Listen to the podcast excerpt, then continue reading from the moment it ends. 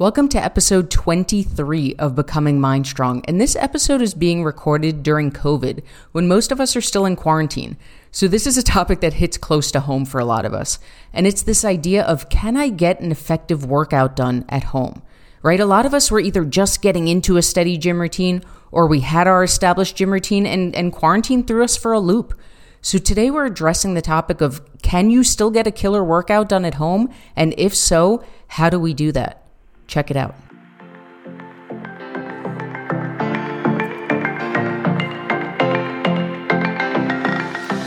Welcome to Becoming Mind Strong, the official podcast of Mind Strong Fitness. My name is Rachel. I'm the owner and head coach of Mind Strong Fitness, and I am here to teach you truth. No more bullshit, no more point systems, no more shakes, no more wraps. This is math and science, and we're going to learn how to do it together. Ready? Let's rock and roll.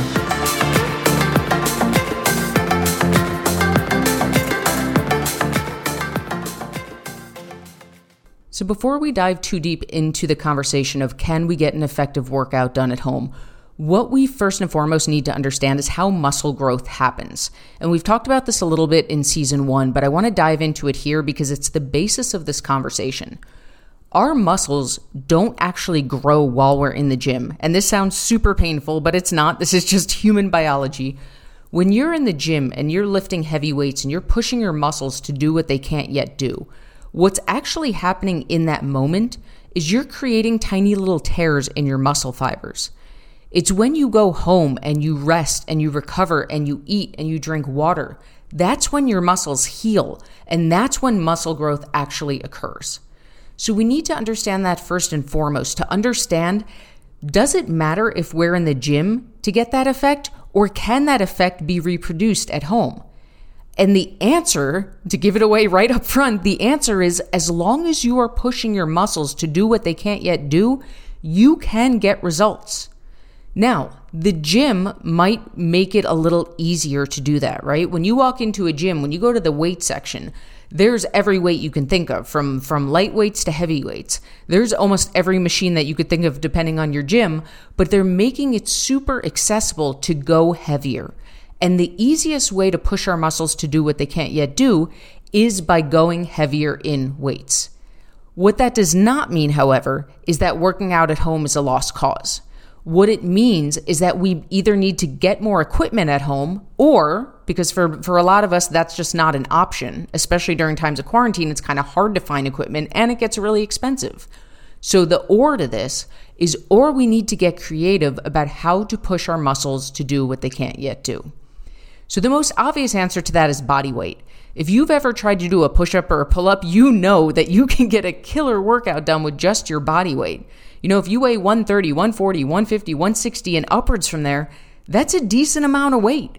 So if you're trying to push or pull your body weight, that is a solid workout. You are pushing your body to do what it can't yet do. So simple basic exercises like body weight squats, lunges without any weights, push-ups, pull-ups, all of these exercises are going to push your muscles to do what they can't yet do just by the nature of our body weight. The next thing we can do is we can incorporate some weights. So even if all you have at your disposal at home is one or two or three sets of dumbbells, that is plenty to get a good workout in. In fact, my Ignite at Home program is designed to do the entire thing, the entire weeks and weeks of workouts, using anywhere from one to three sets of dumbbells. Now, the idea is, if you can get a hold of more than one set of dumbbells, again, just like we talked about with the gym, it's going to be a little easier to push yourself. Because if you do a set of bicep curls with five pound weights, well, the next step to push your muscles would be to go up to seven and a half pound weights or ten pound weights. So if you have that there, you just made it that much easier, right? And again, at home, you don't need that much. Most of us, if we're going to do three sets of bicep curls, we're going to do a set of five, a set of seven and a half, and a set of ten. Most of us don't need forty-five pound dumbbells at home, because n- not many of us out there, unless you're a pro athlete, are curling forty-five pound dumbbells at this stage in the game. Now, if your answer to me is, well, Rachel, I only have one set of dumbbells, all I have are five pound weights, you're not out of luck, right? We can go back to our conversation about body weight exercises. Shake it up, add some more exercises in there that incorporate your body, your body weight. But the other thing you can do, because remember, the goal here is to push your muscles so that they get fatigued, to push your muscles to do what they can't yet do. So if you do a set of bicep curls, and normally you would wait, let's say, a minute or a minute and a half in between sets, right? That rest period is the time for our muscles to rest and recover before we do another set. Well, if you have limited weights, another way that we can push our muscles is by resting less. So we do our, our set of dumbbell curls, and maybe we only rest thirty or forty-five seconds, and then we go into our next set. So the next set feels harder because our muscles weren't fully rested yet. And that gives us the ability to keep pushing our muscles with limited weights. Now, the third option I want to be super clear about. If you've hung out with me before, you know that I preach from the rooftops that the idea of low weight, high reps is complete and utter bullshit.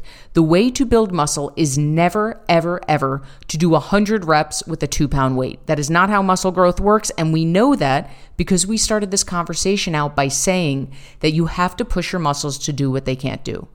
So I'm prefacing this because I want you to understand that the third option to you is not about low weight, high reps. However, what you can do is increase your number of reps to fatigue your muscles. That does not mean we take a two-pound weight and we do one hundred reps because doing low-weight, high-reps gives us lean, sculpted muscles. Absolutely not. But we know that if we want muscle growth to occur, we have to push our muscles to do what they can't yet do. So if the only thing at your disposal is a five-pound dumbbell, and that's like medium weight to you, like you can feel it, but it's not fatiguing you. Well, instead of doing ten reps, ten up and down motions on those bicep curls, maybe we do twenty. Maybe we do twenty reps, and instead of resting an hour and a half or a minute, a minute and a half before the next set, we rest forty-five seconds. Well, now we're now we're switching things up, right? Now we're finding creative ways, but all with the same goal in mind. The goal is to push our muscles to do what they can't yet do. So again, being in a gym, having access to more equipment, that's going to just make the process a little easier. It's going to help us push our muscles by giving us heavier weights. And heavier weights are the easiest way to, they're the fastest way to accomplish that. However, and this is a big however during these times of quarantine, you can absolutely still build muscle while you're working out at home.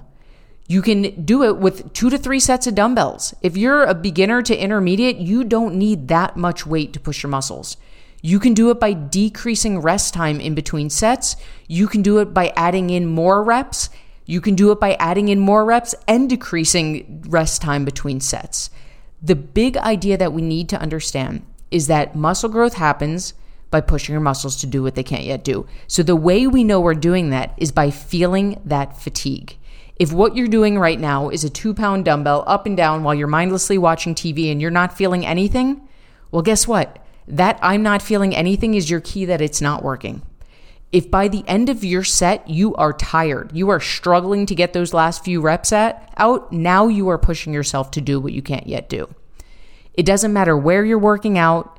It doesn't matter if you have fancy equipment or basic equipment. What matters is that we push our muscles to do what they can't yet do, because that is how muscle growth happens.